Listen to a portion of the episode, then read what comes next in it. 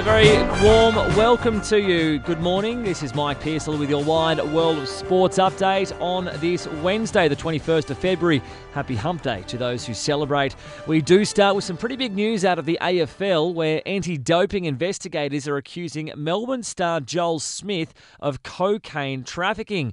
The Herald Sun is reporting officials have uncovered a number of text messages sent by Smith allegedly referencing cocaine.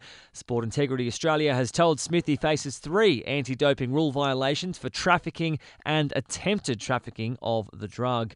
Meanwhile, AFL football boss Laura Kane says the league is continuing to work through their investigation into fresh domestic violence allegations made against North Melbourne's Tarryn Thomas.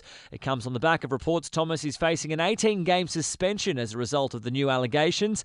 Laura Kane has told 3AW Radio his future is a matter for the league's integrity team. I understand people have interest they want processes to be linear, mm-hmm. and we're moving as quickly as we can, given people are involved in this, and we'll, we'll provide an update in due course. But what I will say is we don't stand for that behaviour in this industry.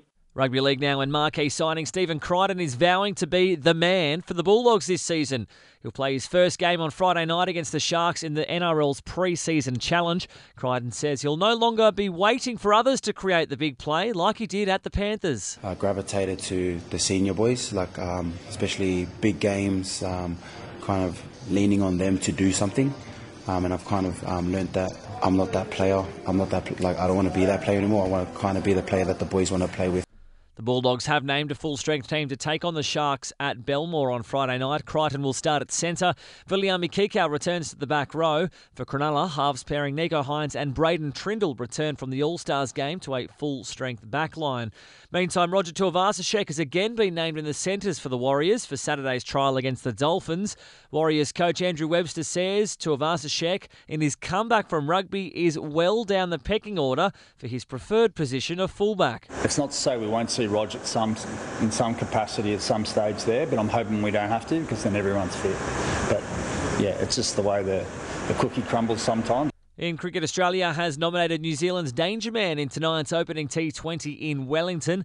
Big hitting Black Caps opener Finn Allen caused the Aussies huge problems at the last World Cup. Captain Mitch Marsh says they'll need to remove him early. Finn is, yeah, an outstanding talent, and as we've seen, certainly his record over the past 12 months, um, and especially at home in New Zealand, he can take the game away from you in that power play. More details are emerging about the financial mismanagement of the broke Melbourne Rebels. SMH The Age reports just one annual report has been filed to the consumer regulator in Victoria since 2017, despite being legally required to do so each year. In A League men, two goals in injury time from Damien Da Silva have gifted the Melbourne Victory a 2 1 victory over Western United. The cross, Arzani's there, Da Silva! Oh, he's done it!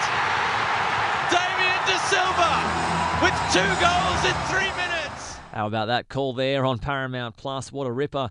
In tennis, Andy Murray has finally picked up his first win of 2024 at the Qatar Open, ending a six match losing run. Our very own Chris O'Connell also had a win. He upset sixth seed Jan-Lennard Struff to move into the second round. Finally, women's action is underway at the Sunset Beach Surf Pro in Hawaii. Aussie Molly Picklum is looking to have a big tournament after her runner up finish at the season opener at Pipeline. That is the very latest from Wide World of Sports. Thanks for tuning in this morning. You can catch our afternoon pod later today. Otherwise, we'll see you tomorrow. You've been with Mike Pearsall.